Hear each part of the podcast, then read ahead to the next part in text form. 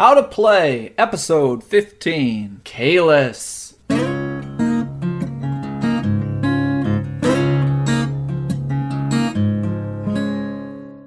Hello, everybody, and welcome to the How to Play podcast. This is episode 15, and today we're going to talk about Caylus.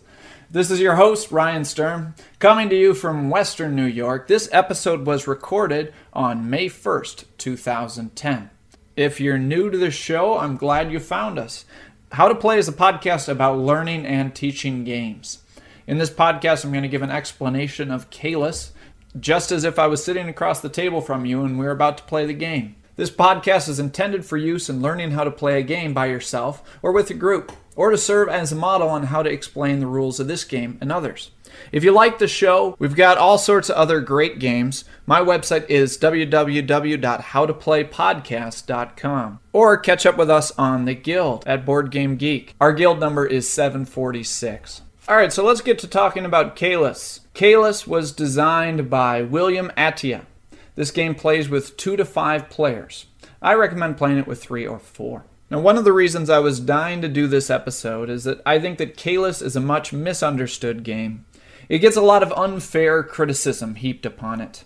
A lot of people spouting off cruel and untrue things about this masterpiece of a game. So let's start off with debunking some myths, shall we? We're going to start today's episode with a segment called Lies People Have Told You About the Game Caylus. Lie number one Caylus is not fun. Poppycock!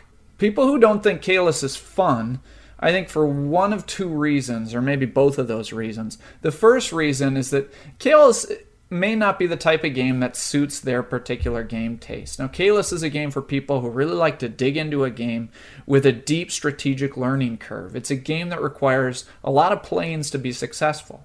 It's a game for people who like Euro games. Fans of American style games should really steer clear. But for fans of Euro games, especially worker placement games, this is the ultimate game. The second reason I think people claim Caylus is not fun is that because it's a hard game to pick up when you're first learning it. The rulebook is especially brutal, and a group of all new players trying to figure out everything that's going on will have a really hard time, particularly with no direction as far as strategy. It's a lot like in Puerto Rico. There's all these buildings that you have to choose which one to buy from. And if you have no sort of direction in what to pick, it could seem like a total crapshoot. And I can see players getting very frustrated. And the game for surely would drag on for far too long and probably be a painful experience for everyone. But with fans of the Eurogame genre, with a quality game explanation, like one might find in a quality podcast such as this, Caylus is a lot of fun. Lie number two. Caylus takes too long to play. Our game took over three hours. Balderdash! Well, probably the above players didn't have a clear understanding of what was happening. Also, you could have been playing with the full complement of five players, which, especially for your first games, is not recommended. Your first learning game of Caylus will take longer, but the game will definitely speed up with experience. Caylus typically lasts about 30 minutes per player, which brings it to 90 minutes to 120 minutes with a three or four player game, and even quicker with really experienced players. Lie number three.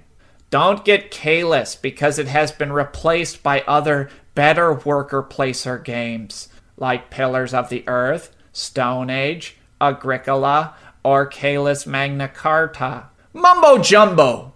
Saying that those other games replaced Caylus is something like saying that checkers has now replaced chess and no one should ever play chess again. Now, those other games are pretty good games, but Caylus is a masterpiece.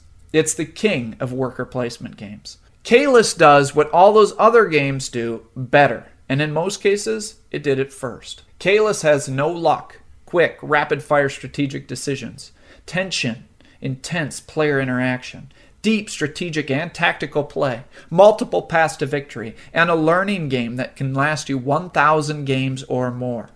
1,000 games? Yes, 1,000 games. Which leads me to lie number four. Lie number four. Caylus is not replayable. It's just the same thing over and over again. Claptrap!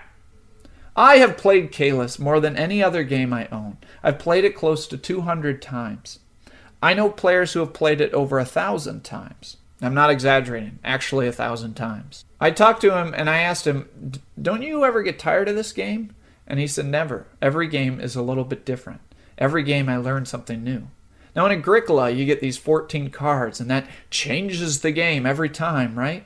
Well, alright, yeah, that's kind of neat. It's kind of fun to see how the different cards work together. But the only problem with this is that with strong players, players who are dealt stronger cards or combinations of cards will have a significant edge over players who do not. And the cards in Agricola are pretty wildly unbalanced. What makes Caylus different every time?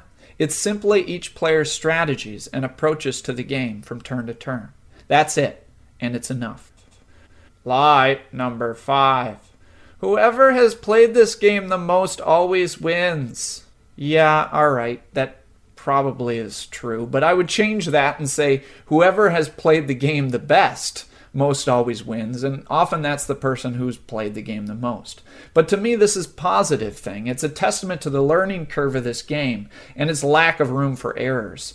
Though I can see how for some people this can really be a negative, and definitely in some situations, this makes Caylus not the game to bring out. Caylus is the antithesis of a gateway game. You don't want to use this game to introduce new gamers. But on the other side, if you want a game that you can really get competitive with and practice and get better and better, this is the game for you.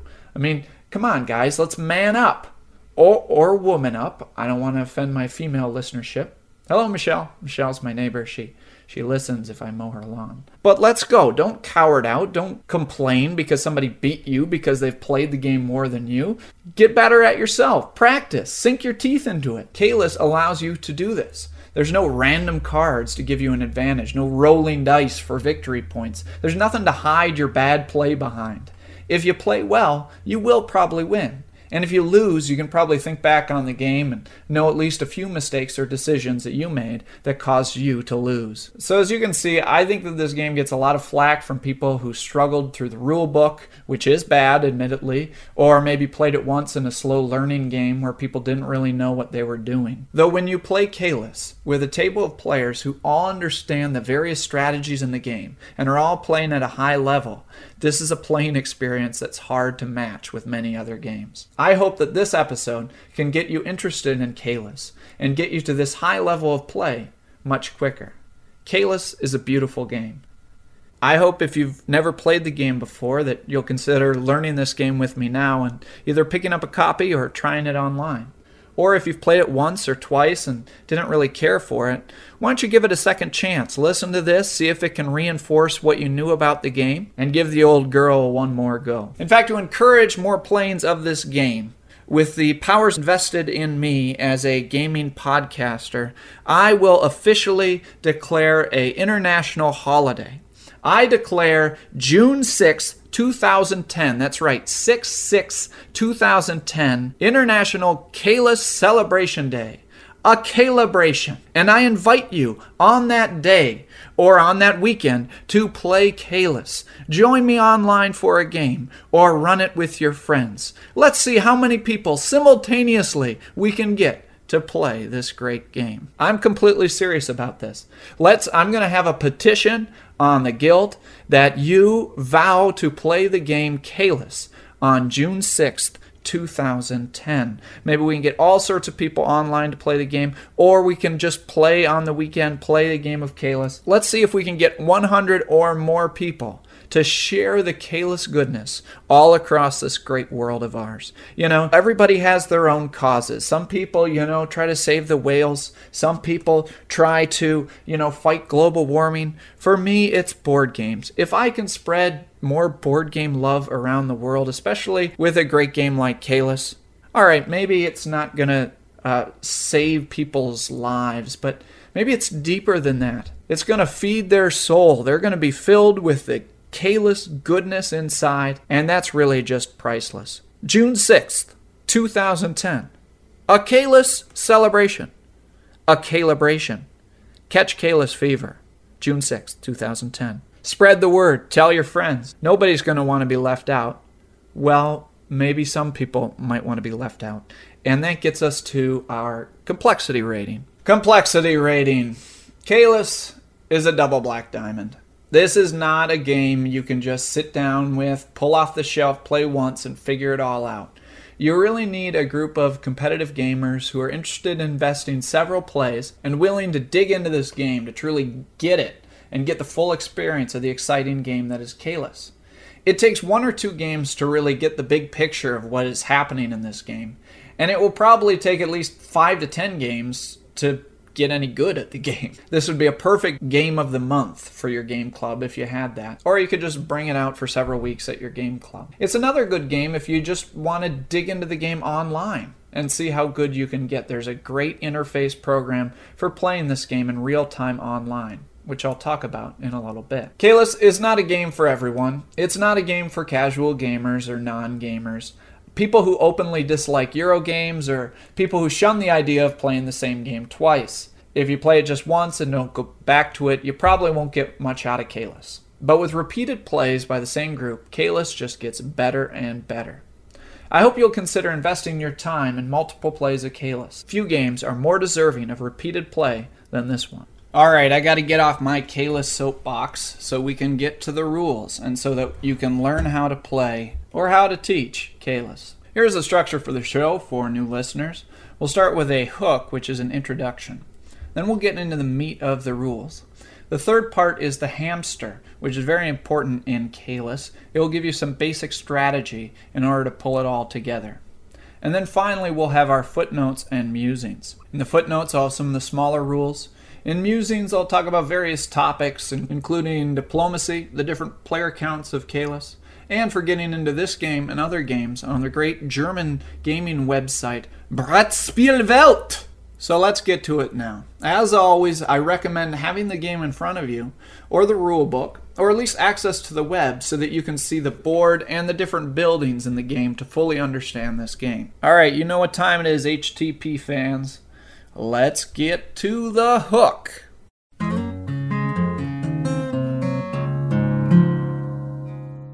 Part 1 The Hook. What the game is about. In this game, you are a master builder in medieval France, employed by King Philip to develop the lowly village of Caylus into a mighty city.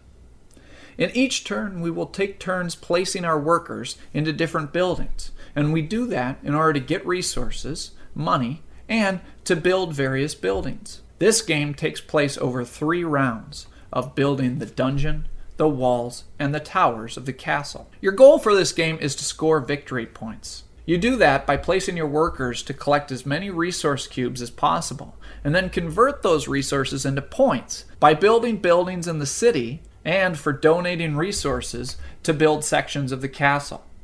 When the tower round is complete, whoever has the most points will be the victor.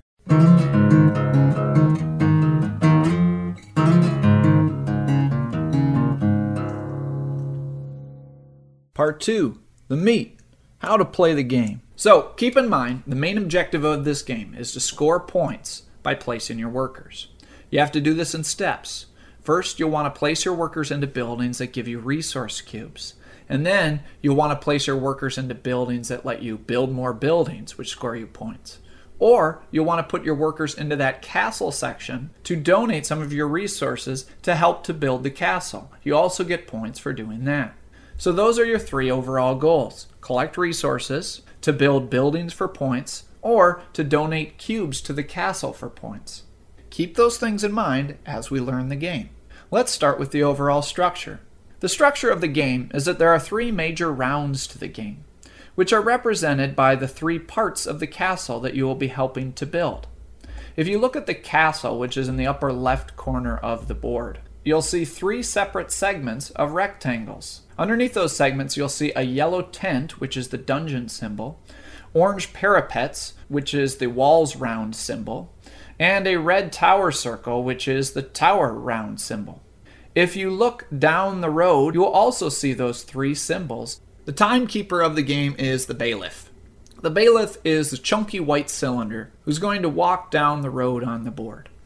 And when he gets to the spots on the road marked with the round symbol, a round will end. A round can also end if a round's particular segments get filled up. You'll notice the dungeon only has six empty rectangles there for donations into the castle. If those all get filled up before that chunky guy gets to the dungeon symbol, the round will end. The dungeon has six spaces for donating in the castle. The walls round has 10, and the tower round has 14 because later in the game, players will be able to get more resources more quickly and have more to donate. So this game is played in a series of turns, and each turn, that chunky bailiff piece will move forward either one or two spaces. And rounds will end when either the bailiff gets to those round symbols or that round segment fills up. When he gets to that red tower symbol or the tower segment below the castle fills up, the game is over.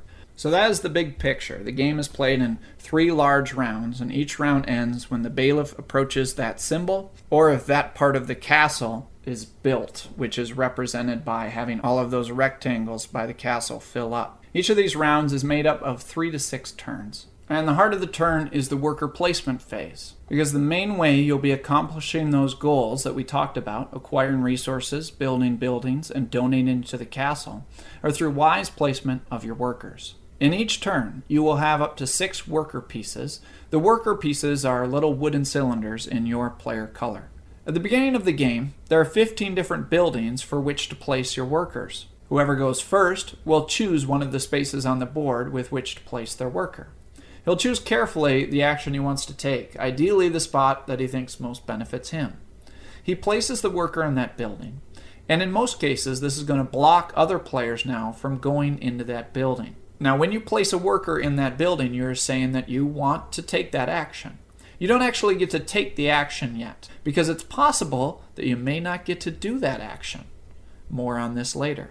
So then it's the next player's turn to play a worker to state their claim on the action that they want to take. And they'll have 14 different buildings with which to choose from. They will select a building. Players will continue to select a building with their workers in turn order. What do the buildings do? I'll get into the specific buildings in just a bit. But most buildings in general give you more resources or money or let you buy more buildings, or give you a special ability. So players will continue in turn order playing those workers one at a time. Playing workers has a cost. Every time you place a worker, it costs you one money. They're called deniers. Denier? Denier. But let's just call them money. It's easy to forget to pay one money when you place your worker. So, a good way to remember this is to place your wooden cylinders each on top of one of your money coins. This will help you to remember to pay that money. On the first turn, this may not seem like such a big deal because you start with a decent amount of money. But in future turns, it's very likely that you will run out of money. And if you have no money, you may no longer place any more workers, which is bad for you. And one of the reasons that money is a very important resource in the game. Try never to run out of money. That's harder than it sounds. So players will continue playing workers until one player either decides there's nowhere else that they want to go or they're out of money, like I just described. They'll choose to pass and end their placing of workers. They do this by placing a wooden flat disc onto the passing bridge. They will now not be allowed to play workers until the next turn. Since they're the first one to pass, they're going to place their disc on the number 1. Now, this has two effects you'll notice that there is a one money symbol underneath the number one. That means that the first person to pass, a lot of times they don't want to, sort of gets a booby prize of one money, which can be helpful if they're broke. But there's also a big disadvantage to passing first, which we'll talk about in a few minutes. The other effect is that you'll notice that the next lowest visible circle on that passing bridge is now 2 and that determines the cost of playing more workers. Instead of you having to pay one money per worker, now since a player has passed, you have to pay two.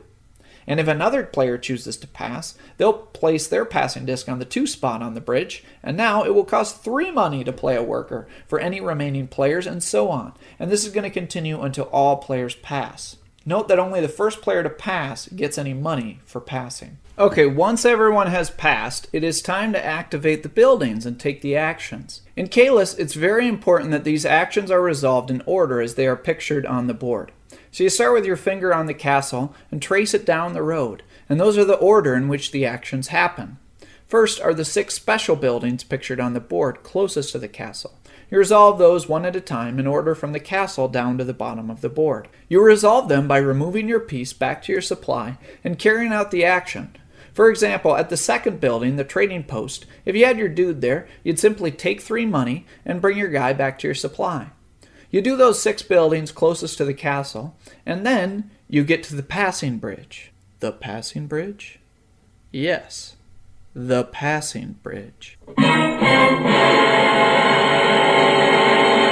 Here's where things get interesting, and it's one of the things that really makes Caylus the king of worker placement games. All right, remember when I said when you place a worker on the building, you want to take those actions, but you may not get to. Here's where this comes in. There are six standard pink buildings placed on the board in random at the beginning of the game. On the last of these six buildings are two white tokens fat guy and a skinny guy. The fat guy we've already talked about. He's the bailiff and he's the timekeeper of the game. Every turn, he moves forward one or two spaces, and he'll mark the end of all three rounds of the game and the end of the game. But that skinny man, he's evil. His name is the Provost. The Provost, or this little skinny white disc, has the ability to prevent actions from happening because only the buildings up to him on the road will function. If you've placed a worker further down the road than the provost ends up after he has finished moving, your worker will be wasted and not function. At this stage, when we get to the passing bridge, each player gets the opportunity to move the provost either forward or backward up to three spaces. This is done in the order on the passing bridge, meaning the first player to pass has to go first and they decide whether they want to pay between 0 and 3 money to move the provost. Now, obviously, if he has workers on buildings ahead of that provost, he's going to want to move him forward. Or if he doesn't have any workers anywhere near that provost, he might want to move him backwards to prevent other players from getting to take their actions. Or many times it's a good idea if you don't care that much, or if you have to go first, you don't really have a lot of control anyway of where he's going to end up. Sometimes it's good to save your money and not move him at all. This is where it's a disadvantage to pass first, as you have to make your decision first on where you want to move that provost. Regardless, that after that player has moved him or elected not to move him and say pass, he removes his passing disc from the board from that passing bridge, and then the next player, the second player to pass, will make his decision on if and where to move that provost. Until you get to the final player on that passing bridge, which is really a powerful position because you get the final say on where that provost will finally end up. You probably had to spend extra money to get in that position, and hopefully you still have money left over to move it if necessary. But if you spend all that money and have no money left, you're not going to be able to move it, and being in that position won't do you any good because moving the provost costs one money per space to move. This is another reason you need to remember to try to never go broke in this game. Money is power. After the provost is settled, you can resolve the rest of the buildings one at a time in the order that they go down the road. And this is important because you may get the resource cube in a first building to help you build a building in the second building where you have a worker. And if those were flipped around, you wouldn't be able to, for example, get the wood for that building that you wanted to buy and you resolve all the buildings just like we talked about. You take your worker off and perform the action, and you do that all the way up to the square that the provost is on. After all the workers in the city there have been taken off, there's one more place where workers could be. And that's in the castle. Players will place a worker in the castle when they want to donate resources to the castle. And you want to do this because it gives you victory points. Now, unlike the regular buildings, there's enough spaces for all the players to go to the castle if they want to, but they are ordered. The first person who goes there gets to go in the number one spot. If someone else were to go there, they would have to go in the number two spot. Of course, the castle action cannot be prevented by the provost.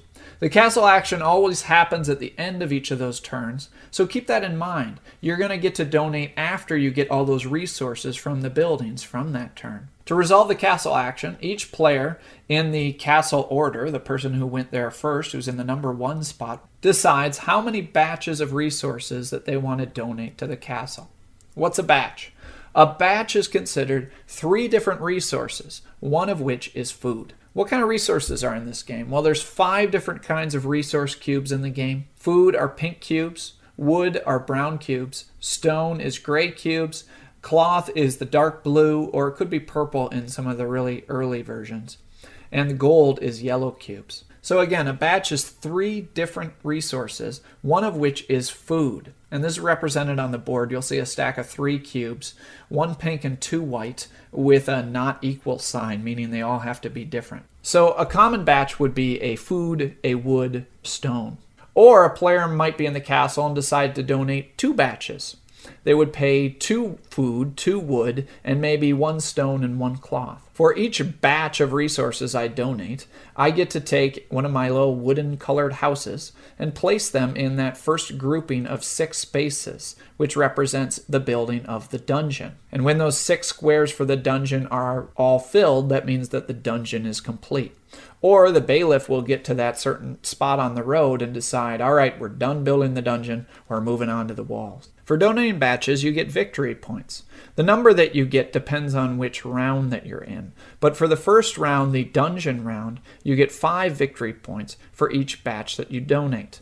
The next round it's four per. The next round it's three per. Because resources are a little easier to get, you get less victory points. So after I finish deciding how many batches to donate, the other players will all decide. Finally, the king grants his favor.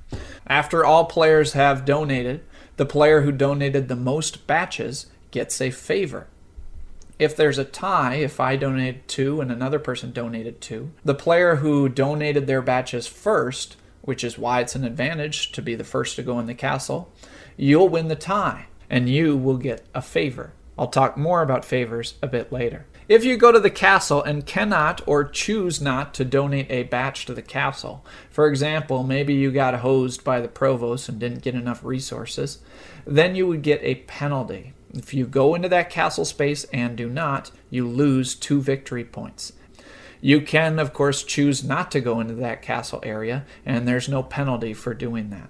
It's very possible that in a round no players will choose to go to the castle, and in this case you would just skip that step though usually at least someone is going to try to sneak in there to get that easy favor. After that, it's the end of the turn. We need to mark the passing of the turn by moving the bailiff.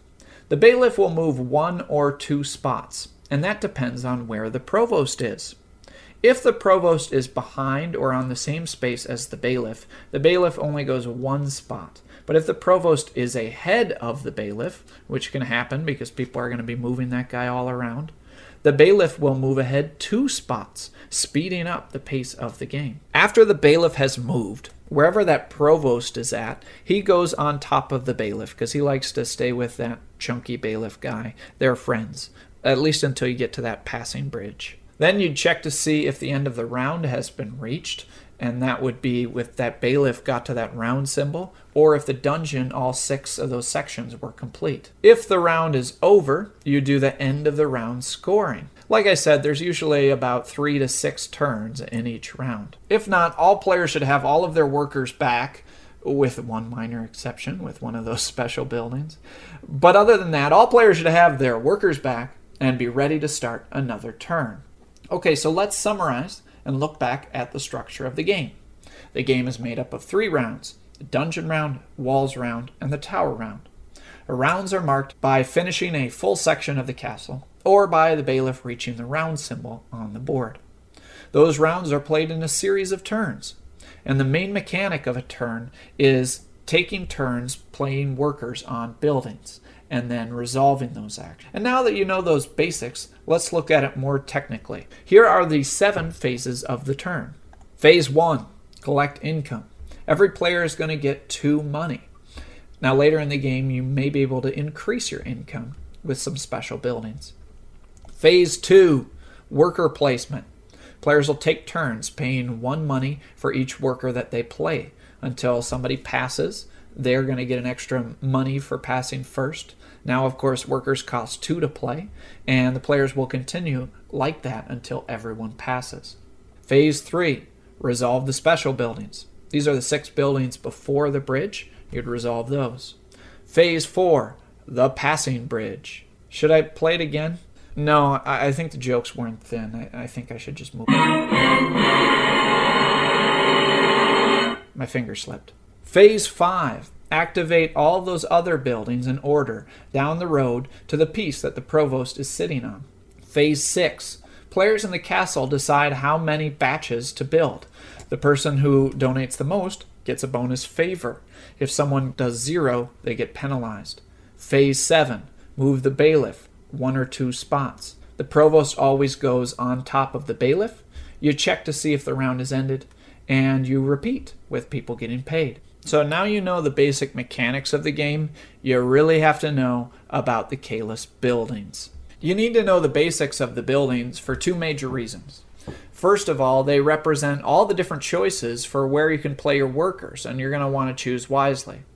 You also hopefully be building some of those buildings, and you're going to need to decide which of those buildings that you want to buy. First, look at the building tiles. Let's see how to read them. Underneath the picture of each building is some sort of icon of what that building gets you whenever a worker resolves on that building.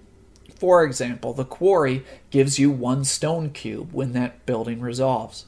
The forest can give you one wood cube or one food cube, which you get to choose when the building resolves. That's, of course, what that slash means. Of course, if the forest is further down the road than the provost after he has finished moving, well, then you're going to be out of luck. In the upper left corner of the building tile, you will see the cubes that are required to build that building. In the upper right corner, you'll see a red shield with a number on it.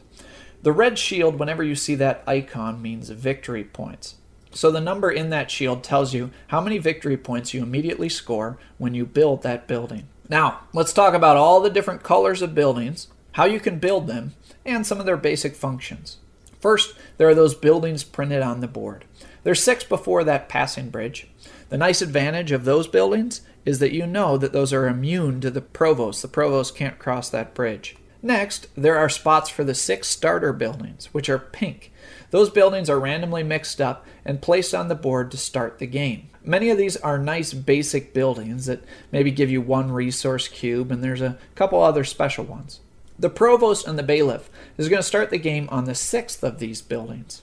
So having these starter buildings mixed up makes the start of each game a little bit different, as the buildings that are placed in the first and second position are relatively safe bets, and those placed, of course, in the fifth and sixth position are more risky in those early turns. And it gives each early game of Caylus a little bit different character. After those six pink buildings, there are two more buildings printed on the board. And after that are a lot of empty squares, which are the places that you're going to put future buildings that you will buy. Like I said, many of the buildings simply give you cubes when resolved.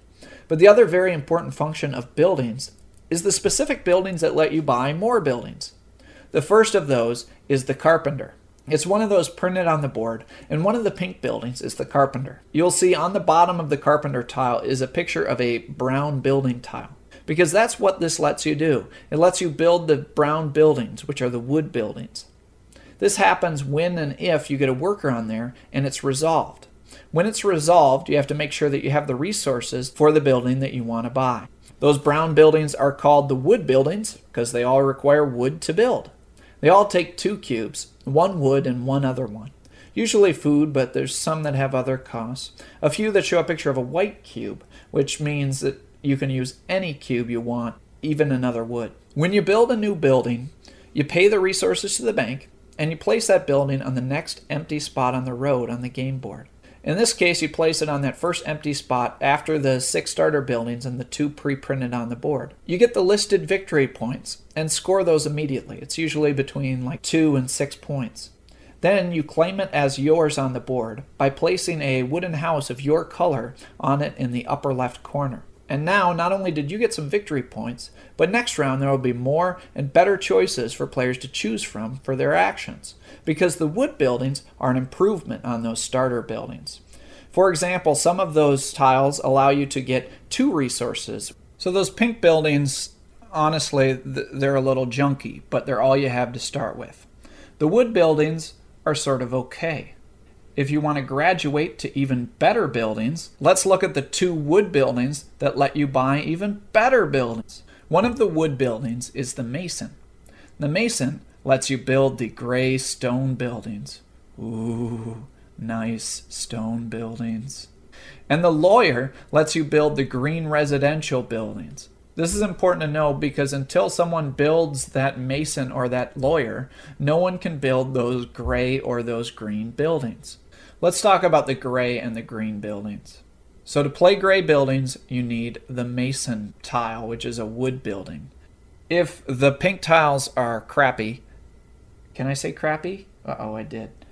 And the wood tiles are just sort of okay. The gray tiles are great. For example, some of the stone buildings allow players to get three cubes with just one worker. Now, the lawyer, which is also a wood building, is a little bit different because with the lawyer, you're going to build these houses, residential buildings.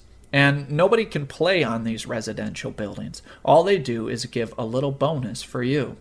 If you have a worker on the lawyer and it successfully resolves, you can build one of those green residences, one of the green houses. They cost one money and one cloth. But with green buildings, you don't place them on the next empty space down the road. You take the green building and you build over another building. You're allowed to build over either the starter pink buildings or one of your own buildings that you have built. Typically, players will build over the starter buildings first until they're gone and then build over their own. So these can't be played on by workers. What do they do? They do two different things. First of all, they increase your income by one each turn for as long as you keep that residence. So when you build your first residence, you'll now start earning three money a turn, while the other suckers will only get two. And if you build several of these residences, you can develop quite a cash advantage.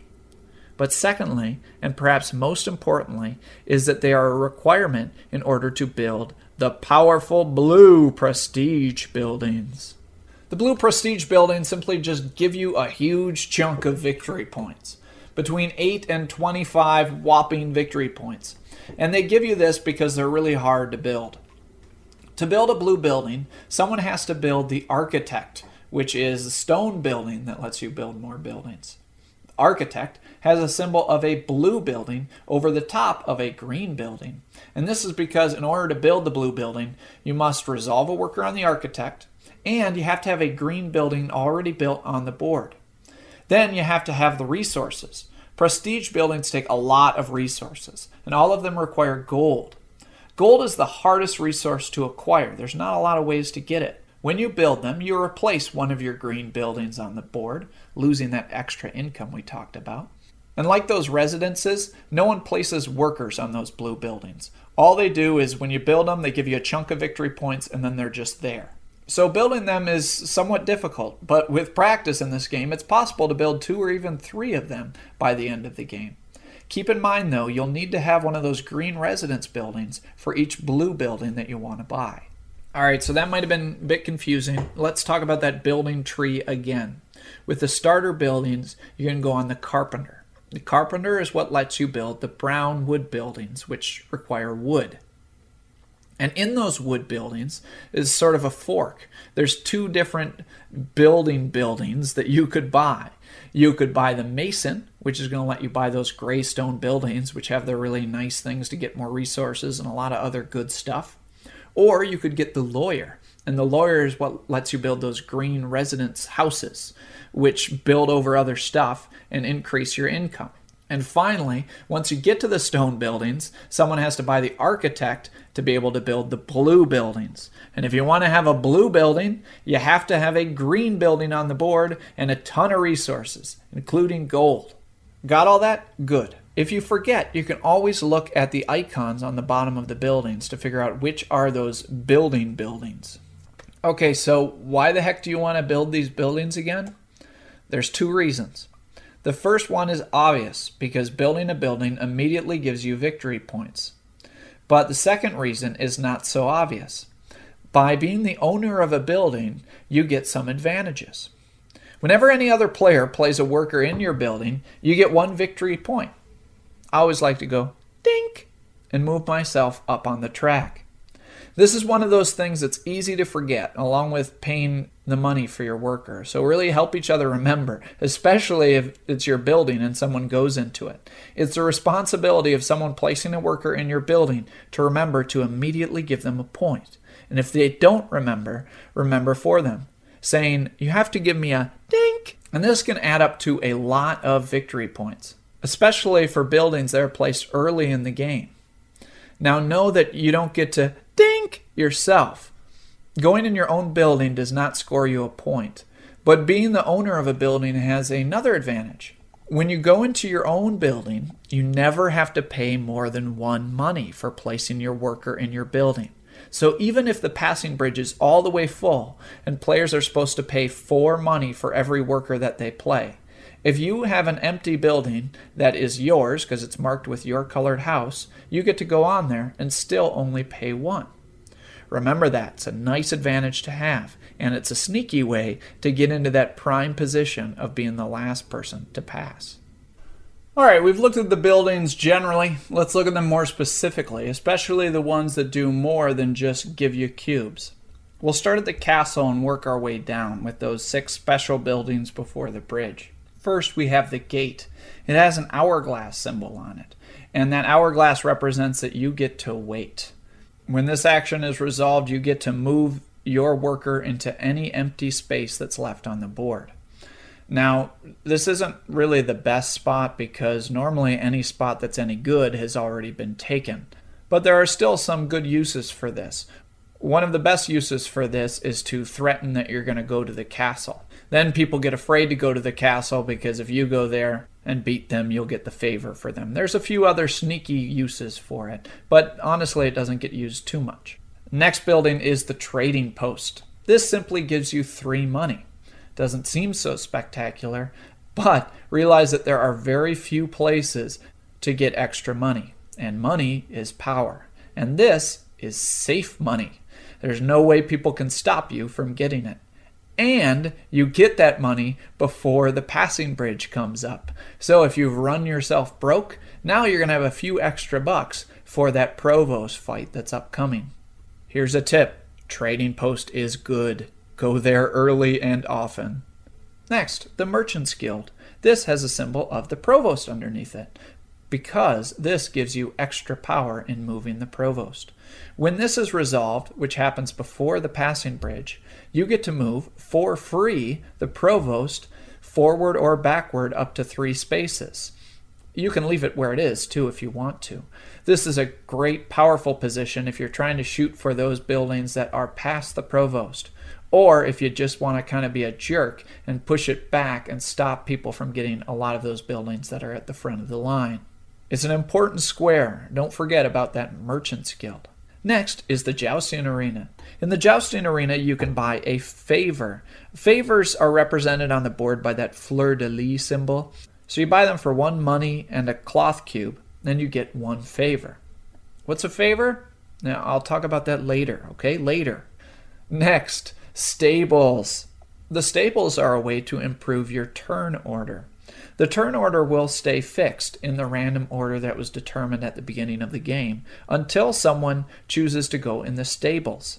When you go in the stables, you're going to go on the lowest number. So there's a 1, 2, and 3 there. So you could go on the 1. And this means that you're going to go get to go first in the next round.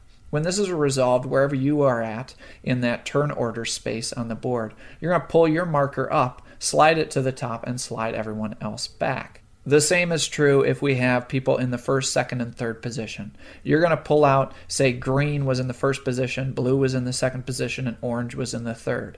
Pull your turn order markers out. Whoever is still left would slide down, and those people would move to first, second, and third.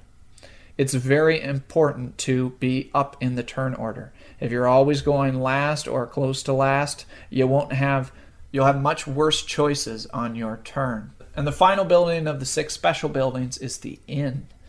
The inn is a very interesting building. When you place it there, you go on the left circle. When it's resolved, you move over to the right side of the circle. This represents that you're in the inn.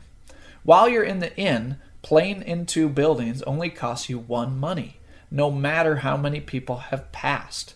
It's quite a powerful ability, especially in higher numbered player games with four or five players. This makes it very possible for you to get into that last position on the bridge.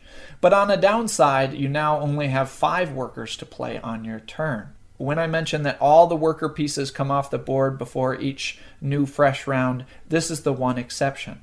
The inn person may stay there as long as they want to, as long as someone doesn't decide to go in there as well.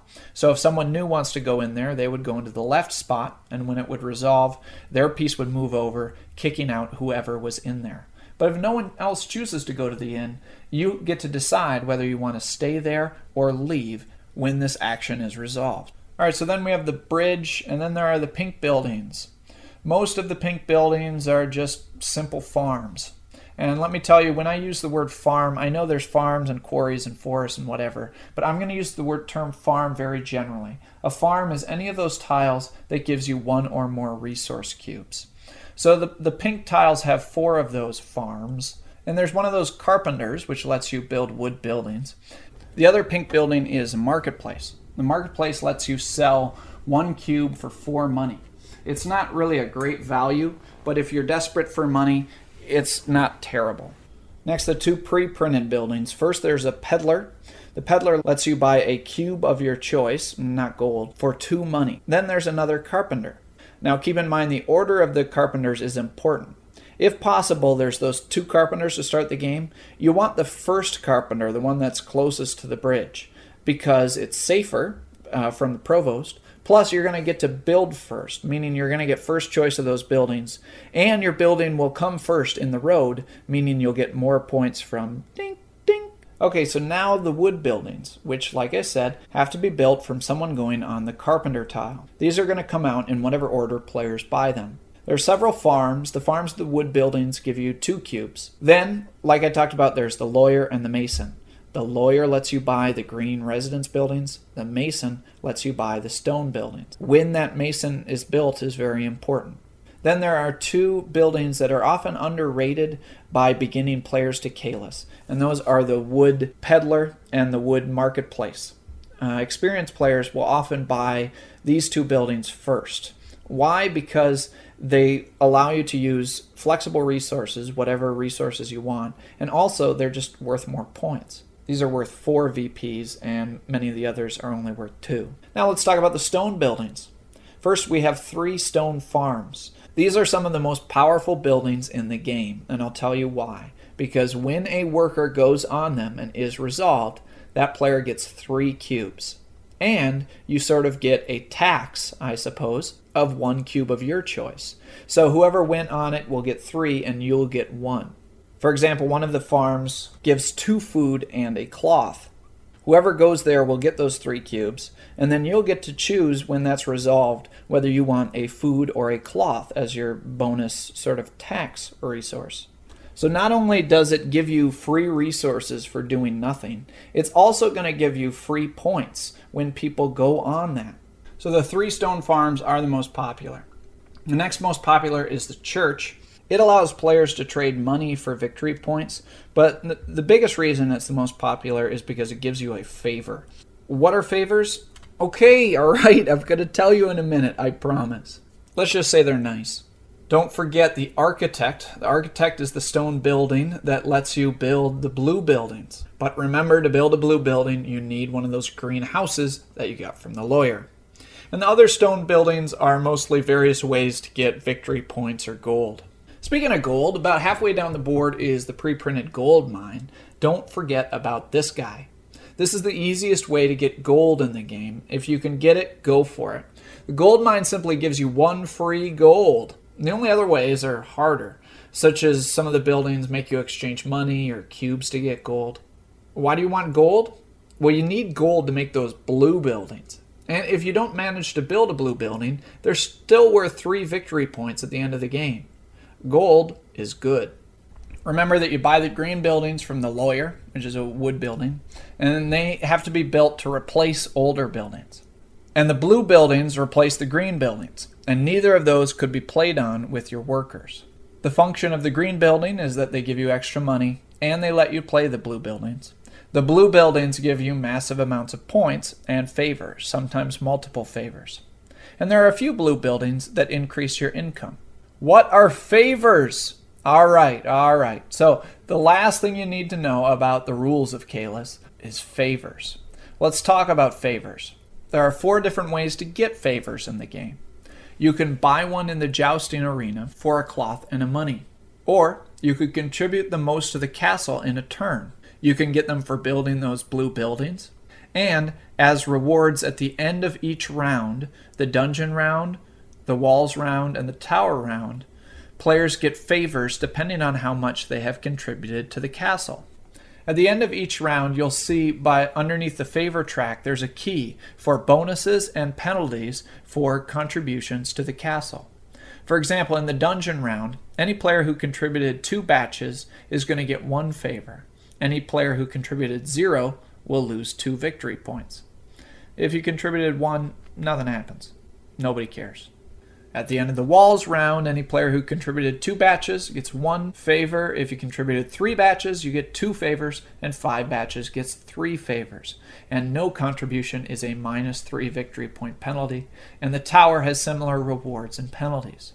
Great, so you get these favors. What's a favor? Well, all right, I'm going to advise you there's that really fancy favor track. For your first game, use the beginning rule as suggested in the rule book. As you heard, there's a lot of moving parts and a lot going on here. So this basic rule will simplify Caylus for your first game. And that simplification rule is that every time a player gets a favor, they simply get three victory points. That's it.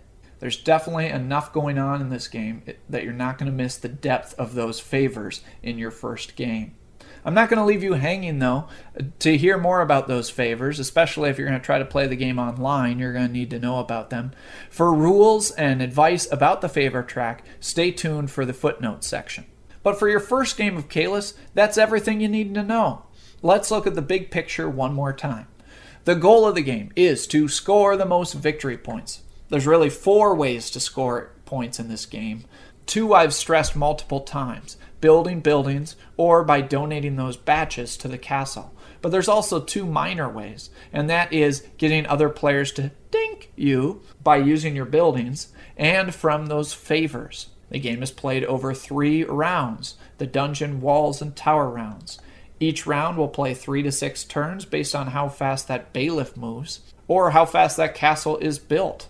In each turn, the steps are get your income, place your workers, start following the road. We have the passing bridge where people can move the provost. Then we finish the road. Then the people in the castle decide how much they want to build. We'll award favors. And we move the bailiff. You check to see if the end of the round is triggered. And at the end of the, each round, players are given favors or penalties based on their contributions to that part of the castle. And then the next round begins. And at the end of the game, you get your favors for the tower segment. Then you do get some pity points if you have some leftover cubes and money, though ideally you really want to use those as donations to the castle or for building buildings.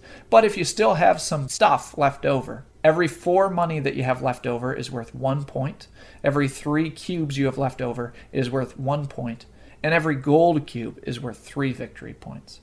And at that point, whoever has the most points is the winner of the game.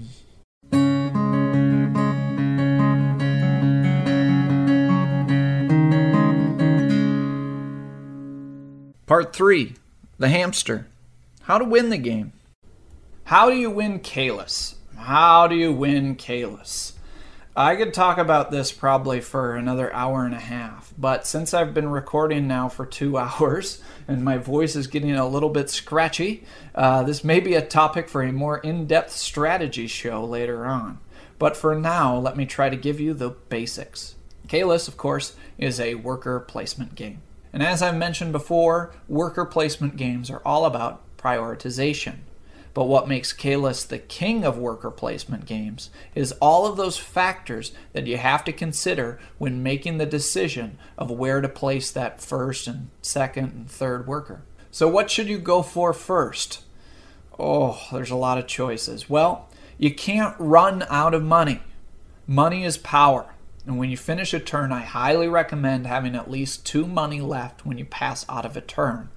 The reason you want two money is because you get paid two more money at the beginning of the turn, and the next turn you'll be able to play at least four workers. But that isn't even accounting for having extra spending money for moving the provost. If you want to do that, then you're going to need more. But money alone can't win you this game.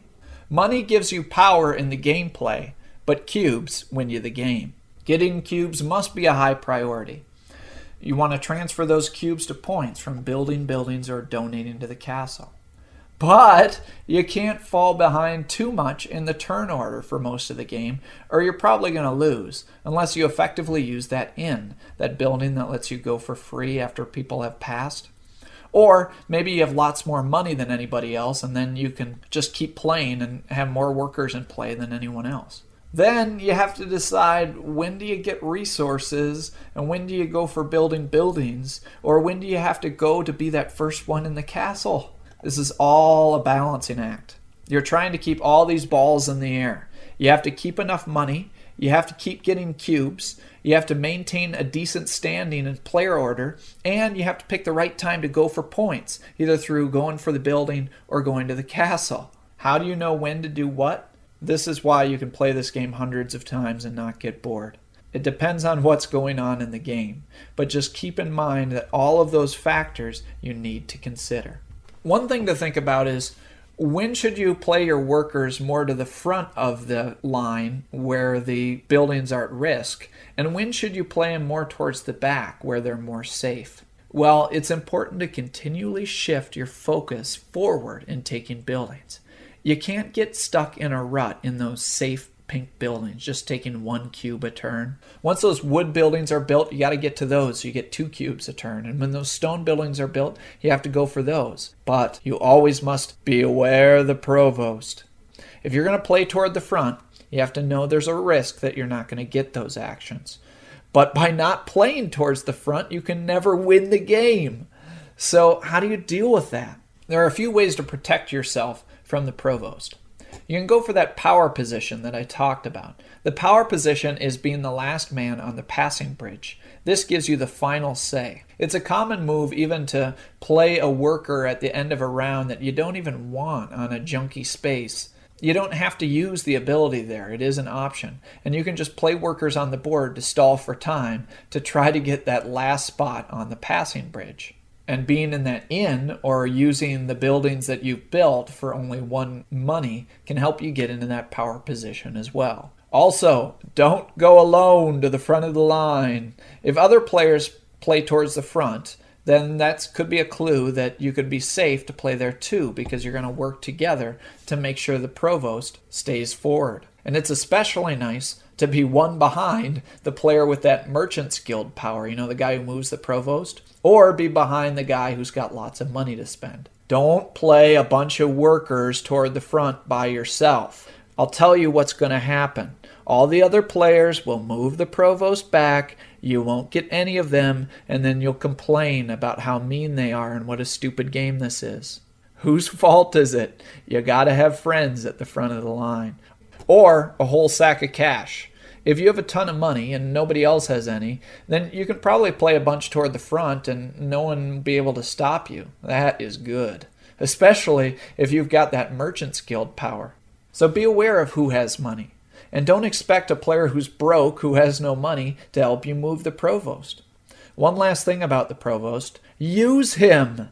If you can stop other players from getting actions, do it. It's an important part of the game. But sometimes you do need to look at the game situation and make sure it's a good use of your money. Sometimes you'll spend three money to move the provost three back, only to have all the other players move him back where he was, spending one money apiece.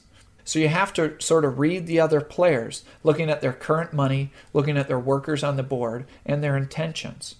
Which brings me to be aware of the other player's situation and intentions. One of the great things about Caylus is there's nothing hidden. There's no hidden information. All the money people have and what resources have is public information. And that's very important when you're playing this game because you have to be looking at that and trying to read what other players intend to do based on the current resources that they have. For example, how much money do they have? Where do they want the provost to be? Where might they play their next worker based on where they're at in the game? Do they want to build in the castle? If they do, how many batches could they possibly build? And so on and so on. Ah, Ryan, cut it out. What are you talking about? You've lost me.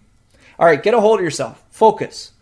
Remember, there's two major ways to get points donating to the castle and building buildings. Focusing on one of those two paths to victory is going to give you a strategy builder guy or castle guy. You want to be the builder guy? Okay, awesome. Let's talk about how to follow a building strategy. Well, you want to build buildings, build them early and often. Get as many of your buildings on the board as soon as possible before that gold mine, which is kind of the halfway point on the board. Because the earlier your building is, the more people will have to use it. If you get four of the first five buildings on the board, the other players will be forced to dink you like crazy. It'll be like ding, ding, ding, ding, ding, ding, ding, ding, ding, ding, ding, like that. Try to build those stone farm buildings and build them as early as possible. The stone farms, these three buildings I'm talking about, are the stone buildings that give you cube. They give the person who takes the action three cubes and you one cube. A stone farm built before that gold mine spot on the board is very powerful indeed because not only is it going to give you a ton of ding points, but a ton of free cubes because everybody's going to want to go there for those three delicious cubes. And if they don't want to go there, well, then that's fine. That's their problem. You have no problem going there and taking the three cubes, right? If you manage to get two of those stone farm buildings down before the gold mine, you're going to be very hard to stop in this game. No, the problem is is among experienced players, everybody knows everyone wants to build those stone farms. So expect a fight to get to that mason and to get the provost ahead of the mason so you get to resolve the build stone building action and even just to get that stone cube. But this is what is awesome about Caylus. All right, let's look at a different approach. You want to be castle guy. Okay, great. Here's what you have to do focus on getting a mess of cubes. Get so many that no one even wants to challenge you for getting those favors when you go to the castle. When you go to the castle, make sure you win the favor. Do that by going there first and intimidating people out of going there. Or jump in it late when no one seems to want to go there. Or the one guy who is going there only has one batch to donate. Also, really be aware of the approaching end of the game rounds, especially when that last turn of the game will occur, either by somebody having enough to fill the tower segment or that approaching bailiff. If you're the castle guy, you really want to go first on that last turn of the game, so you don't end the game with all these nearly useless cubes. You want to end the game contributing all those cubes and dumping them into the castle, because that last section can fill up faster than you might think. This game is easily lost on the last turn of the game, or not realizing that it was going to be the last turn of the game. If I had a nickel for every time I lost this game on the last turn, I'd be up to at least a buck by now. Prepare for utilizing all your resources by the end of the game. And lastly, I'd like to apply the how to play Swiss Army knife of game strategy. Do what the other players aren't doing. If everybody else goes for the quick buildings, then focus on the castle. And if everybody is busy fighting over the castle, go for quick buildings. If you're competing for the same thing with too many other players, you will fail.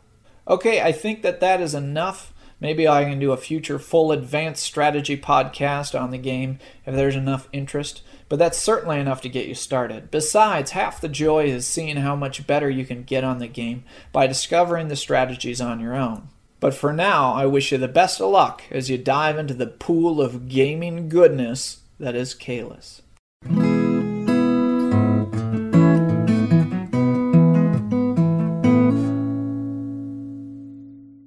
Part 4 Footnotes and Musings.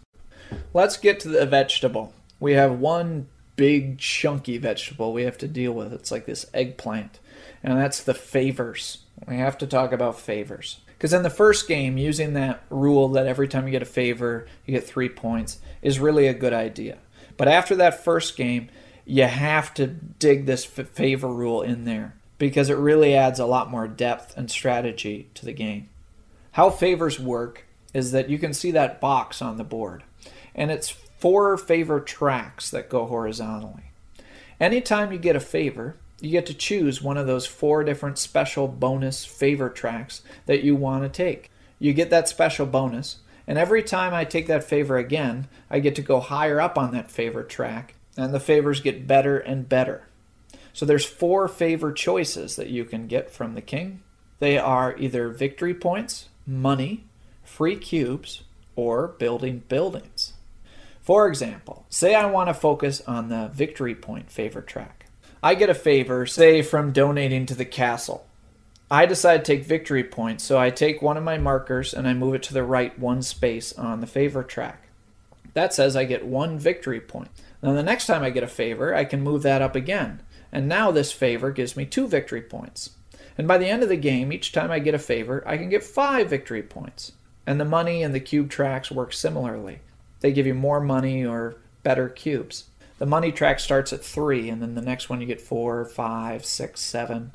The cube track, the first space is a food, then it's a wood or a steel. The next one is a cloth. The last space is a gold cube. And you don't have to do just one track. In fact, a lot of times you won't. I might use my first favor to get one victory point, my second favor to get three money, and then maybe the next time I take the two victory points, and so on. The final track is a bit different. It's the building track.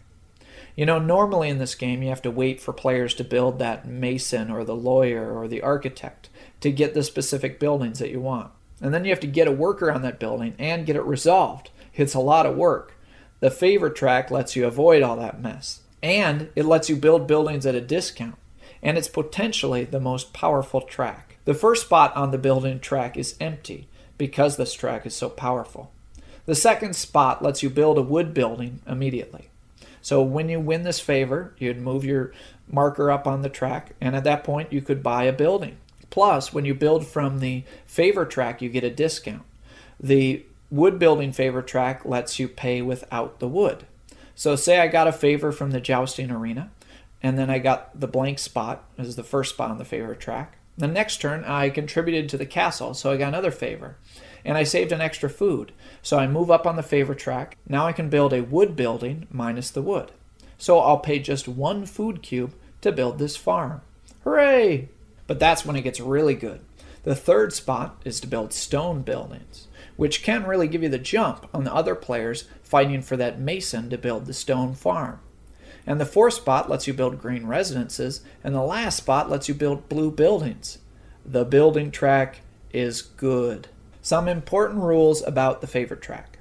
First, there are barriers for the favors based on what round of the game we're in. You can't cross the barrier until the next round. For example, the victory point favor track you can go to the 1 and the 2, but you can't go past it to the 3 until we enter the walls round of the game. It doesn't stop you from taking that favor. If you still want to take that favor, you would just get 2 points and not be able to move your marker forward. When you advance on a track and take the favor, you can take any favor from the list. The only track you really want to do this on would be the building track. For example, I might be on the third spot of the building track. I take the favor again, the marker advances to the lawyer one that lets me build a residence. I don't want to build a residence. I can still use it to advance my marker and take the stone building favor instead. Next, if you earn multiple favors in the same phase, you have to take those favors from different tracks. This might happen if at end of round scoring, sometimes you get two or three favors. If this happens, I can't take points and then points again. I have to take maybe points and then money.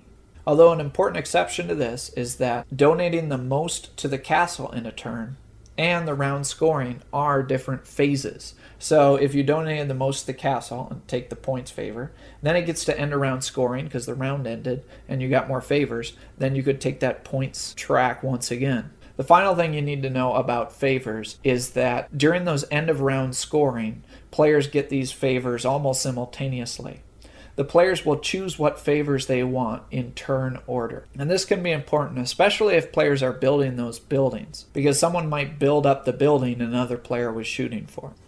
It's important to have a little bit of guidance about these favors. And so I'll give you a little bit of strategy on how to work with those. The favors really add to the strategy of the game.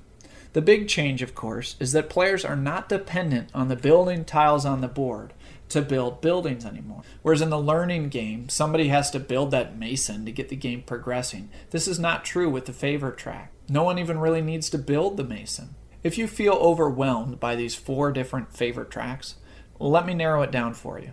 Take the money favor track only when necessary and you need money.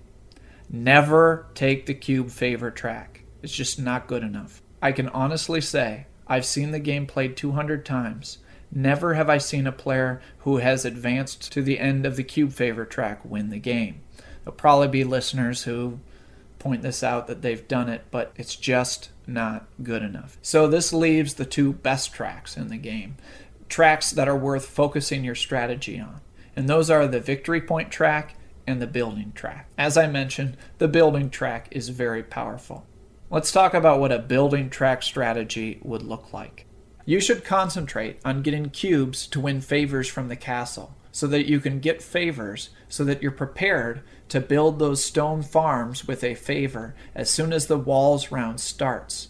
So you can try to get that first stone farm. Remember, you can't cross that barrier, which is the third favor, until we get to the second round of the game. Do not bother building the building buildings. The mason, the lawyer, the architect, you don't need them.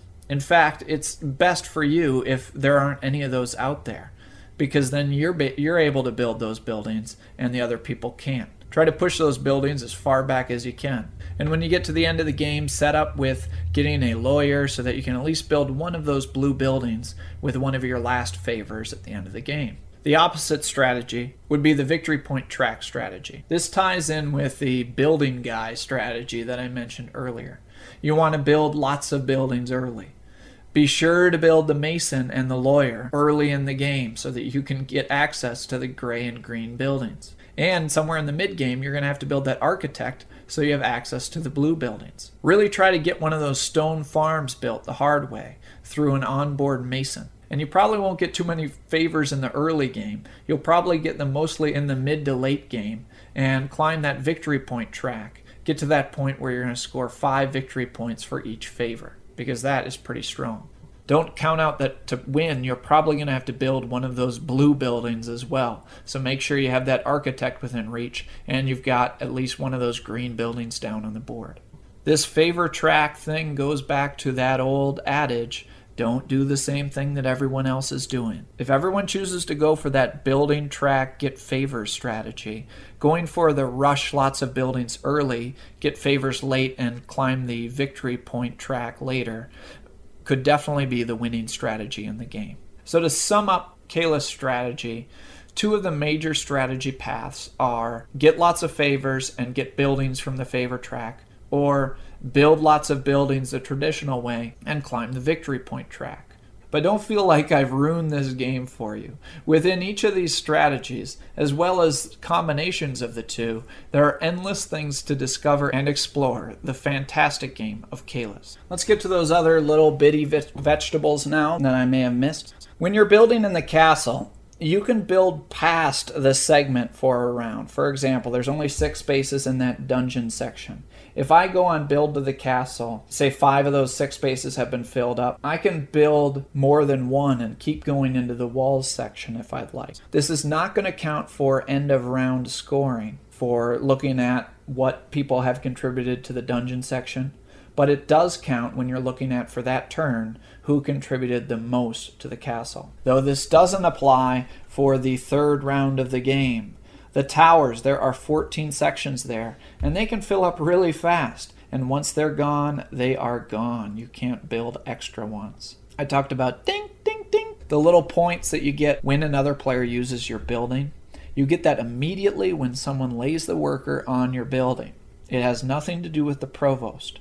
So even if the provost comes by and they already gave you a point and got nothing from their worker, you still already got that point. I talked about those fantastic stone farms that give someone three cubes and give you one cube, a tax cube, if you own it. If you use your own stone farm, you also don't get the bonus cube as the tax. You just get the three cubes, you don't get four. Pay attention to the setup. With the number of players, uh, changes how much money people get. Players get cubes to start. I believe it's two food and one wood. And if you choose to play with two players, there's a few minor changes to the game, so check the rules. The last interesting bit is there is no tiebreaker in the game you would think it would be cubes that weren't exchanged into points if you had remaining cubes, but it's not. The rules clearly state there is no tiebreaker, and the players that are tied share the victory. Huzzah! And one last plain suggestion as I mentioned, with some of these other games that have changing turn order, such as Age of Empires, There's not clockwise turns in Caylus. The turn order is a really integral mechanic because you're fighting. That's almost one of the resources in the game. You're fighting for turn order position. But as a result, it can get confusing whose turn it is. So I definitely suggest having a player caller. Someone say blue, red. This avoids confusion people going on the wrong turn because they think it's clockwise, or it also helps to prevent zone outs. Let's get to the musings for this episode. Oh, these longer episodes, I gotta keep the musings a little more brief. I apologize, dear listeners. This is getting a bit on the long side, but I do have some thoughts still for you. First, there is a premium limited edition for Caylus. It's more expensive, it's harder to find. It has this different board. It has this money that people just really like. I really don't like the limited edition. I think the board is dark. I think it's hard to read. They changed how the road looks on the board. And I don't think you realize, I mean, you, you compare this to uh, chess. You know, people always complain that, you know, you, you play with a chess player and they say, oh, I've got this Simpsons chess set. Well, you don't know what's the bishop and What's the pawn like? All right, I'm going to move Homer Simpson. What's Homer Simpson? Nobody knows. Can't we just play with a regular chess set? And that's kind of how I feel with this new limited edition. When you've played the game with a standard board for so long, to try to read the game in a different format, it makes it a little difficult and, and I, I don't really think it's worth it. I, I didn't really enjoy the art. I apologize to who produced and designed that, that version, but it's just just not my taste. I, I like the original. Maybe we could have just dressed up the original a bit more, kept the standard board, but just kind of made a 2.0 version of it a bit more. Now I'll talk about the different player counts that, that you could use with Caylus. You can play Caylus with two, three, four, or five. Each one is a completely different experience. I personally prefer three or four. I know there are many people who prefer Caylus with just two. The interesting thing is that each of these player counts is like a completely different experience. I personally don't like two. The reasons I don't like two is because you don't get that provost interaction like you do with three or four. That's probably the number one reason. If someone moves it back two, then you move it forward two, and you just really cancel each other out. Another reason I don't like with 2 is it's way too easy to get favors, and people just get a billion favors, and it just doesn't feel like the full, true Caylus experience to me. That and I just prefer multiplayer games to two player games. The other extreme is five player games. I really don't recommend if you're just learning the game to play with five. You know, if you want to intro this at game night, start with four. I think with five, it's going with people who don't know what they're doing, it's going to drag on too long. Five lends to you know it's this really tight game, but with five players, it tends to get just a little bit more chaotic because that provost can move anywhere. You're not really sure. And someone could pass really early, and that would just throw a monkey wrench into everybody's plans. It's just a much more unpredictable game, which some people don't really like. I particularly find it rather interesting because it definitely changes the game. It's just a little bit wackier. The inn, as you imagine, becomes much more important. Also, building early buildings is much more important. Since you just have more people playing workers on the board, the competition, you're only going to have like one or two good plays with five players, which just makes it a real unique challenge. But to be honest, not the best way to play the game. Caylus is fantastic with both three or four. And even these two variations play very differently. There's not a lot of really great games that play really well with three. And Caylus really shines with three, which is a very unusual thing for a board game. So for that reason, it's it's probably gives it another reason why you should have this game on your shelf. Next, let's talk about the Provost and Provost diplomacy. In the rules of Caylus, it explicitly states that you may discuss who's going to move the provost. You can't exchange anything. You can't say, I'm going to give you a wood cube to move the provost to. But part of the game might be something like, if I move it back one, will you move it back one? Or if I move it forward two, will you at least move it forward one? And that can be, I think, can really add to the game as long as it doesn't get bogged down and, and take too long. You know, there adds in a little bit of trash talking in there. People say, oh, you don't want to do that. Don't listen to him. You know, you get some of that in there. It, it, it's quite fun. Now, there are some people who really would prefer none of this in their game. They say that, you know, everything in Caylus is open. So you should simply look at the board, look at the resources everyone has, and make the move that is the best for you. And if I look at you and I think if I move it one back, you'll move it one back, can be an interesting way to play the game. Now, my problem with that is I don't want to waste a dollar moving it one back thinking that he'll move it one back if I can't communicate to him more clearly that I'm moving it one back because I want you to move it one back. But I guess I need to count on the fact that you should look at the board and see and just know that that's why I moved it back. And the fault in this theory is that sometimes you're playing with new people and they can't really read that game that well. But then you look at, all right, where is communication between players and manipulation of other players. That is a really fine line that could be crossed in this game, which can be similar to other games as I discussed in Puerto Rico. And I think that is what some players really don't like about that. You know, a player might be really convincing to say, all right, I'll move it back one. I need you to move back two because you have lots of money, because we need to get Jimbo here because he's ahead in victory points. And Jimbo is just sitting over there stewing, like, why are you convincing him to go after me. It's just not fair. And then you have a, another ethical issue if, say, this player that's being asked to move the provost back to is far out of the game, is back 20 or 30 points, and they're then influencing the end result of the game which is, I suppose, another argument for why some of the players enjoy this game with just two. But for me, I think that that's a part of the hazard of, of playing board games. You have to deal with a bit of that negotiation, a bit of that king making. And I don't know, if I'm playing a face to face game, I really enjoy that banter, you know, back and forth. I think it adds to the experience, though I recognize that for some it, some it doesn't even if you play online, I, I like a little bit of uh, typing in the message boards about, all right, I'll I'll do this if you do this, and and don't do that, and you know, just a little bit of banter. There's some people who even even turn up their nose at that. You know, they'll say, no typing, we just play. Listen here, Snagglepuss, I'll type if I want to type, all right?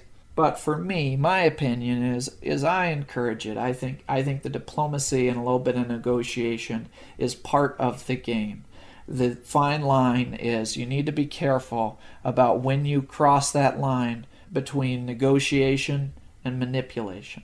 Speaking of players who might be really far out of the game, let's talk about the steep learning curve of this game. This game has a steep learning curve, which can make it a challenge to get to the table with people who are sort of at that same spot in the learning curve.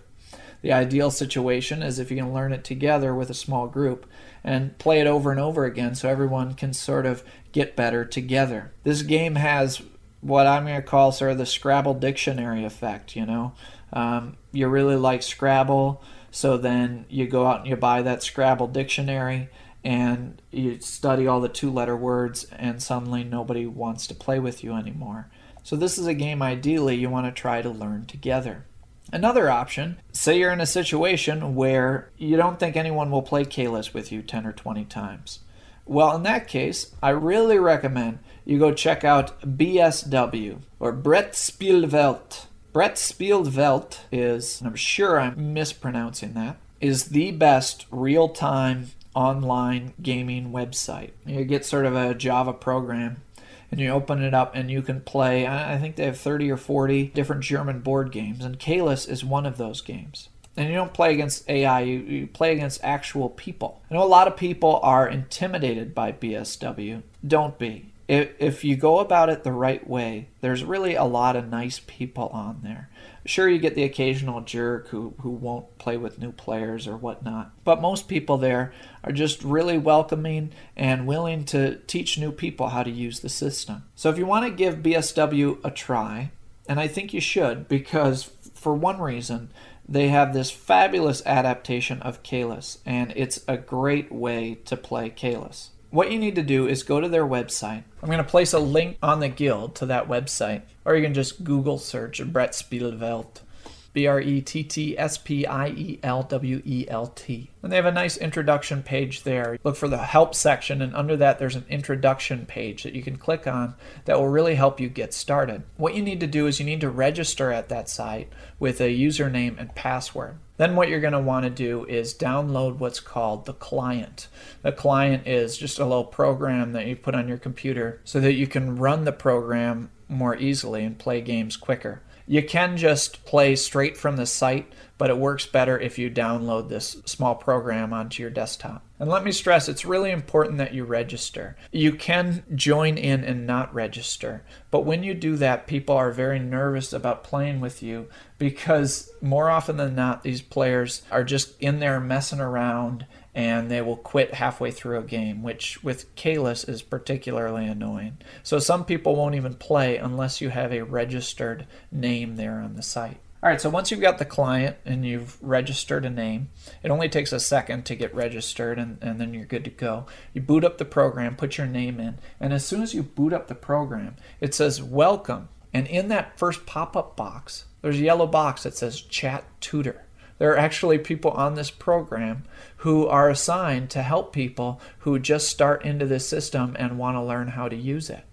And so you hit that button, and someone will say, Hi, I'm Hans. Can I teach you how to play board games? And he'll teach you how to use the system and how to get into the different games and how to join games. And you're pretty much good to go. You can try to figure it out on your own. I, I think I, I learned how to use the system before they had this tutor system. And, you know, basically I would just go into these rooms and say, I'm new here. Can you help me with this? Or can you show me how to play this game? And generally I've found that a lot of people say, oh, yeah, oh, you, you know, you need to just hit the join box. And they were all very welcoming when I learned how to use this software program, which really is not that complicated. I really think it's very user friendly, especially the game interfaces. A lot of them are intuitive and you could figure out without anybody's help. There may be a couple buttons that you might have to learn what those buttons are, but for the most part, you'll pick it up pretty quick. And once you get into it, you'll just realize it's a good community with there's a lot of great people, a lot of great games, especially if you really wanted to dig into a game like Caylus. Make sure to be polite, uh, just just be nice, say thank you, say hello to people. You know, it drives me nuts. These people who play online and they never type in the box. You know, you don't have to worry. It's a German gaming site, but nearly everyone on there will chat to you in English. Just say, like I said, that you're new. Can you be patient? As I learn the you know learn the interface is my first time playing. And a lot of times, especially if you've played the game before, say I've played in real life, but I haven't played on BSW you know they'll be very welcoming say you know sit right in. Though i do recommend really having a general understanding of the game before you join a game. You know you don't want to get into a power grid game if you've never played power grid before it's really hard to teach someone how to play especially a complex game like that by typing uh, you know it would just take forever so make sure you have at least a cursory knowledge of the games that you you join in there on bsw you know, I know there are a lot of great play by email type sites, but there's some games, worker placement games especially, that you would never want to play by email. I mean, even something like Amun-Re, it takes forever. There's so many little things in between. But Caylus just works beautifully online. In fact, it almost might be actually a little better online than in real life because there's not a ton of human interaction during the game. It's one of those, you know, stare at the board and, you know, decide what to do. It cuts the play time in about half. You know, you can play a four player game in about an hour. And I'm not saying a real life game of Caylus isn't a great experience. It is a great experience, but just flat out logistically, playing the game, it works with all the money. You can see everybody's cubes and everything really nicely. It cleans up all the pieces for you. It just goes really smoothly if I go on BSW, Caylus is probably the game I'm looking to play. If you try to jump into a game, you may talk to the people there about, you know, how many players you want. Like I said, there's some that definitely have a preference for two. Others, such as myself, that only want to play three or four player games. What else is there? Well, there's some other games that we've covered on the How to Play podcast. There's Puerto Rico, there's Tichu, there's Stone Age, and some other popular games that a lot of people love. Dominion is the most popular game probably on the site. Also, Carcassonne gets a lot of play, and a host of other great games. So give it a shot, especially if you really want to dig into a game, like I said. There are also deeper levels to this uh, BSW if you really want to get into it. Uh, you know, you, you obtain a profile, and the more games you play, you get levels. So, you know, first you're a level three, and then level four, and so on. There's there's guilds there. I'm part of the English Town Guild, which is a guild for all the English speaking people like myself. And each guild has like a land, and you you can get a house if you want, and you can ignore that whole part if that sounds a little too geeky for you, which it kind of is. But if you want to get into that part of it, it that's there too. If you haven't before, I really recommend you check out BSW. In fact, we're going to be really featuring BSW. I'm going to be using it for the Caylus celebration. A calibration, June 6th, 2010. Catch Caylus Fever! Yes, that's right. This is my holiday that I just made up. June 6, 2010 is International Caylus Day, and I'd like as many people to play a game of Caylus as possible. And one of the best ways to do that is hopefully a ton of us can get together there on BSW and play together. I will be on BSW at that date at noon and perhaps earlier, noon Eastern Time, for as long as my wife will let me stay on. Brettspielwelt. I'm going to start a petition of people who will play Caylus on June 6, 2010, either on Brettspielwelt or within their own game group. And my goal is to get 100 people to play Caylus on June 6, 2010. Spread the word, tell your friends. Caylus Fever, it's crossing the nation. So that transitions me nicely into our groveling phase of the show. Please help support the show. Please it's easy, it's fun to do, and it'll make you feel good about yourself. Join the guild, donate money to the How to Play podcast. How you do that is from my website, howtoplaypodcast.com. There's a PayPal button. It's very easy to do. Write a review or rate the show on iTunes. Tell some friends. Post about it on Board Game Geek. Speaking of Board Game Geek, there's a geek list having uh, different podcasts face off against each other. And so, if you can support the show from that, there's a link to that on the Guild saying we've been challenged. So, go to that and uh, support the show to help us get as far in that podcast tournament as possible.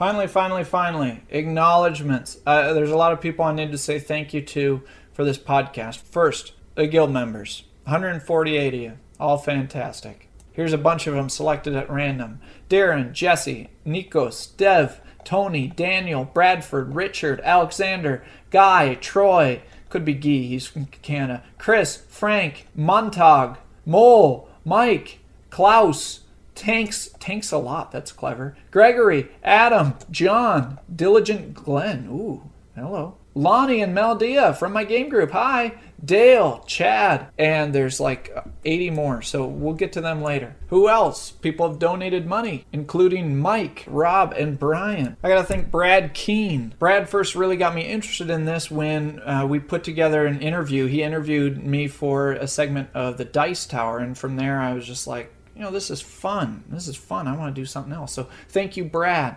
Brings me to the Dice Tower. Thanks to the Dice Tower for putting on my segments to help promote the show. Thank you to Mark Johnson for promoting the show on your show. Thanks to Scott Nicholson for all your countless hours of efforts and inspiration in how to make instruction fun. I've been doing this hooray thing a lot in, in podcasts, and I was thinking, oh, yeah, that can be kind of like my shtick. And then I was thinking, doesn't Scott do that all the time? Oh, I totally ripped that off from Nicholson. Sorry, Scott. I'll, I'll stop that. And I'm going to move to huzzah now. Huzzah! He might say huzzah too. Uh, I'll have to come up with my own word. Supply suggestions. To Luke Morris uh, for his inspiration and his especially goofy, happy, happy board game love in. To Charlie Eastman at Low Wooden Cubist for his support of the show for my wife who's understanding and, and allowing me to put the time into this podcast. Can't thank her enough. And to the Nickel City Gamers, my Buffalo meetup group. Great group of people to play games with. And that's it. I'm done. I'm not talking anymore. I promise. Oh, last thing. I gotta do the, the thing, the thing I say at the end. But for now, I want to say thank you so much for listening. This has been Ryan Sturm for the How to Play podcast.